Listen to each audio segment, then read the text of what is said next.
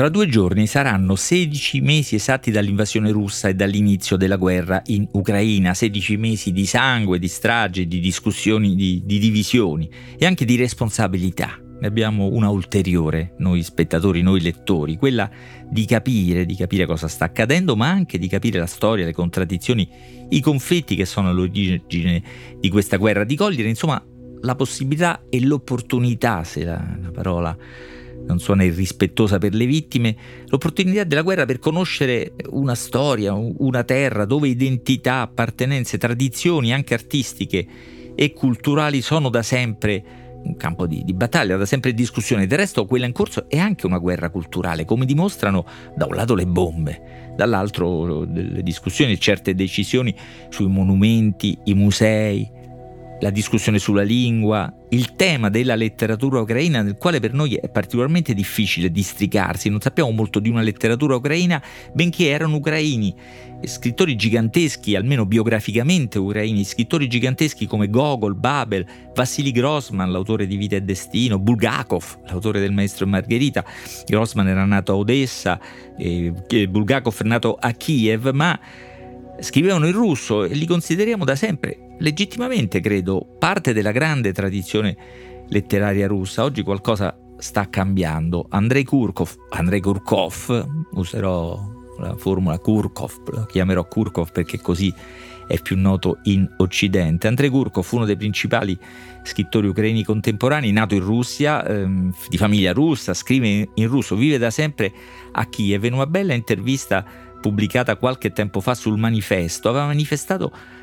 sul manifesto aveva manifestato è brutto, ma insomma sul manifesto aveva conf- confessato ecco, l'imbarazzo per la sua lingua, un po' la questione della lingua dice, manipolata dal Cremlino e anche aggiunge esasperata da alcuni politici ucraini. Eh, lui si sente ucraino nel senso politico del termine, ha detto, e vorrebbe trarne le conseguenze anche letterarie lo vedremo. Intanto scrivete a timbuktu come avete fatto in queste ore segnalando numerose e a me sconosciute opere letterarie e romanzi di ambiente accademico. Grazie.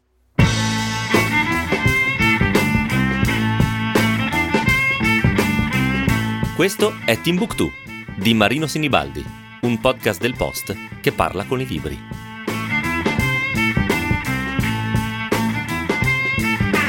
L'ultimo romanzo di Andrei Kurkov si chiama L'orecchio di Kiev, lo ha pubblicato in Italia Marsilio. Inizia l'11 marzo del 1919, quando una banda di cosacchi uccide il padre del protagonista e gli stacca un orecchio che vivrà, si perderà, eh, vivrà una sua vita autonoma, un po' come il naso di Gogol che se ne andava in giro per le vie di Pietroburgo. Questo orecchio finirà in un cassetto, nel cassetto di una scrivania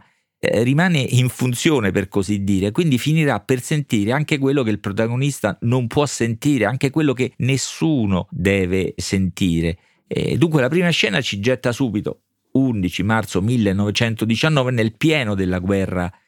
civile che insanguinò l'Ucraina come altre regioni di quella che stava diventando l'Unione Sovietica, cioè la guerra civile che seguiva alla rivoluzione dell'ottobre del 17, una guerra che opponeva i rossi e i bianchi. Eh, I bianchi erano in Ucraina eh, guidati dal generale Denikin, Denikin, che è un personaggio lui stesso letterario. Dopo la sconfitta e la vittoria quindi dei bolscevichi, eh, se ne andrà in America. Eh, vivrà in America dove dopo la guerra, la seconda guerra mondiale, verrà sepolto con grandi onori militari, ma poi il suo corpo verrà reclamato dalla Russia di Putin e Putin farà una nuova cerimonia di inumazione della salma di Denikin molto fastosa, rivendicando quindi anche vistosamente la sua continuità anche con questo pezzo della storia russa, come con tutta la storia russa, il progetto appunto culturale, se si può chiamare così, di Putin. Ma l'Ucraina è un paese complicato, quindi a di contendersi la vittoria in quella guerra civile non erano solo i rossi e i bianchi come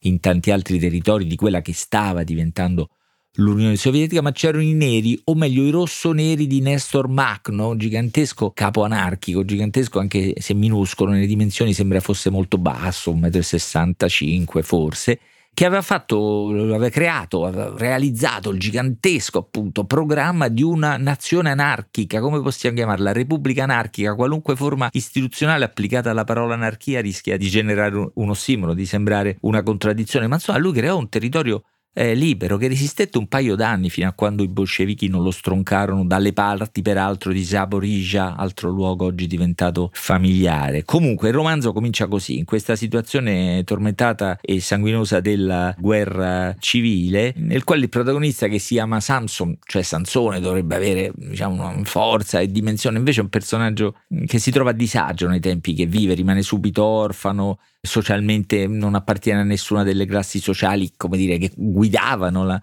la guerra civile, nei quali si identificava la guerra eh, civile, vive tutto insomma in una sua maniera un po' laterale, più stupita che partecipata. Quando si innamora di Nadezhda, incontra Nadezhda, che si innamora, questo è anche un romanzo d'amore, il titolo originale è proprio Samson e Nadezhda, eh, lei è una invece tutta militante, tutta coinvolta nella storia eh, del proprio tempo. Quando la incontra, lei lo, lo, lo coinvolge, lo, lo, travolge con la sua passione, dice,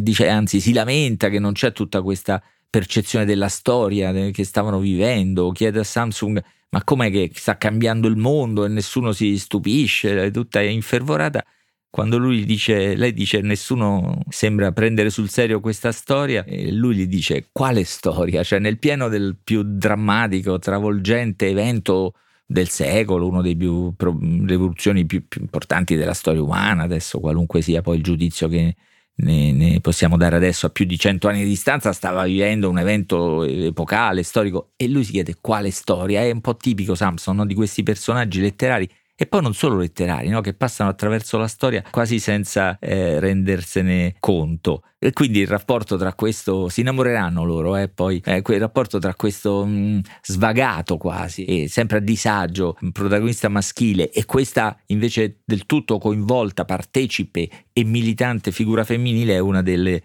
dinamiche diciamo che anima questo romanzo che poi lui in realtà benché insomma così, così distratto diciamo così e distante si trova coinvolto e per questi ragioni quasi casuali o anche culturali sa scrivere molto bene, insomma, viene preso nella polizia di Stato e quindi assiste dall'interno alla costituzione di un regime, quello sovietico che stava affermando, soprattutto eh, su due aspetti, quello della burocrazia ottusa, stupida, della quale si trova a far parte in maniera appunto incerta, e anche quello delle rapine, delle requisizioni che l'esercito Rosso operava anche a casa sua veramente in una curiosa convivenza con due militari eh, russi. E vede anche sfiorato da questo scontro ideologico enorme, ma più occupato insomma dalla, dalla sua vita quotidiana, anche perché entrando in polizia comincia un po' a indagare, prima su dei furti che venivano operati appunto un po' così con la scusa, nascosti dietro gli scontri della guerra civile, poi su un delitto misterioso che segna tutta la seconda parte del romanzo e lo trasforma proprio in un giallo politico letterario, eh, diciamo così, perché letterario anche perché mi sembra hanno lettori pieno di riferimenti alla grande tradizione russa, c'è per esempio una portinaia che sembra uscita proprio da un romanzo di Dostoevsky, e però è un giallo con tutte le caratteristiche del genere, no? l'inseguimento, le sparatorie, i colpi di scena, l'indagine che parte da un particolare persino grottesco, qui c'è qualcosa appunto ancora della grande tradizione grottesca russa o ucraina, perché l'unico tratto, così, elemento su cui può indagare, si tratta di un delitto naturalmente, di un sarto che stava, quando fu, era stato ucciso, stava cucendo un vestito di una taglia davvero particolare, perché era molto largo ma anche molto corto, apparteneva a una persona Adesso non era Nestor Magno, che era molto basso, ma non credo molto largo, e poi non c'entra nulla con questa storia, è solo la proiezione di noi lettori occidentali, quando in particolare siamo così legati alla storia dell'anarchia, a immettere in questa trama già molto complicata altri personaggi. Non c'è bisogno di Nestor Magno per rendere molto animato questo libro e anche grottesco, dicevo, perché deve trovare questo personaggio, insomma, con questo fisico davvero particolare, grottesco o meglio anche molto aiutato da un particolare no? grottesco che è l'orecchio che era rimasto sepolto in una scrivania, sente molte cose, quindi il protagonista ha una specie di doppia vita, quella che fa lui e vede eh, nella sua indagine e poi questo orecchio che sente eh, cose che avvenivano nella cassetto della scrivania dove era finito. Dunque tutto questo, ripeto, senza dimenticare mai uno sfondo che inevitabilmente ci richiama alla contemporaneità perché vengono citate un sacco di situazioni, per esempio di città, di luoghi che sono diventati per noi familiari, tristemente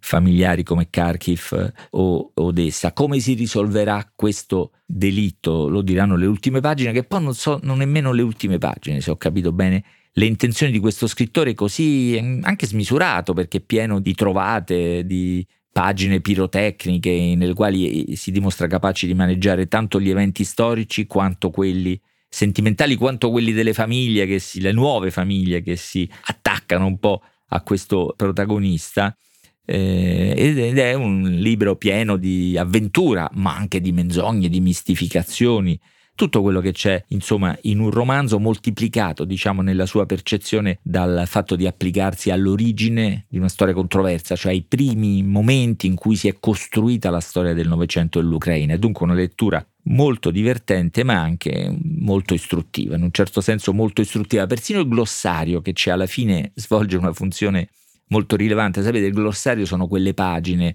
in cui, specie quando si parla di paesi o di culture o di consumi un po' esotici, il traduttore o il curatore ci aiuta a capire il significato di parole che abbiamo incontrato nel corso del libro. Per esempio, in queste ultime pagine, la benevolenza della bravissima, peraltro, traduttrice che si chiama Claudia Zonchetti ci aiuta a capire meglio delle parole apparse nella storia che non vengono tradotte perché appartengono, lasciate nell'originale cui appartengono e si applica Claudia Zonchetti alla parola borscht che viene consumata spesso nella vita domestica che il romanzo racconta. Se la cava sobriamente e molto precisamente, credo, scrivendo borscht minestra di origine ucraina a base di barbabietola. Questa definizione così penso obiettiva, chissà se piacerebbe oggi a Putin, al patriarca Kirill che attribuisce a questi elementi culturali o di comportamento quotidiano un grande valore, mi sembra di capire, religioso, etnico e persino militare, e soprattutto se piacerebbe a Prigozhin, sapete, il capo della brigata Wagner che era anche un cuoco o un ristoratore, quindi di Borscht se ne dovrebbe intendere. Chissà se la definizione obiettiva eh, li ehm, accontenterebbe eh, se suona così pacifica oggi perché mi è tornato in mente un articolo che ho letto alla fine del 2020 sul post che riguardava, si intitolava proprio così La zuppa che fa litigare ucraini e russi e mi ricordo che mi veniva da ridere mentre leggevo di queste battaglie infuocate intorno a una ricetta di questa contesa intorno alla natura, la qualità o la quantità o il nome degli ingredienti mi veniva da ridere, ma sbagliavo perché magari se avessimo tenuto d'occhio la minestra che faceva litigare Russia e Ucraina, se avessimo tenuto d'occhio il Borscht, avremmo capito meglio cosa bolliva in pentola da quelle parti.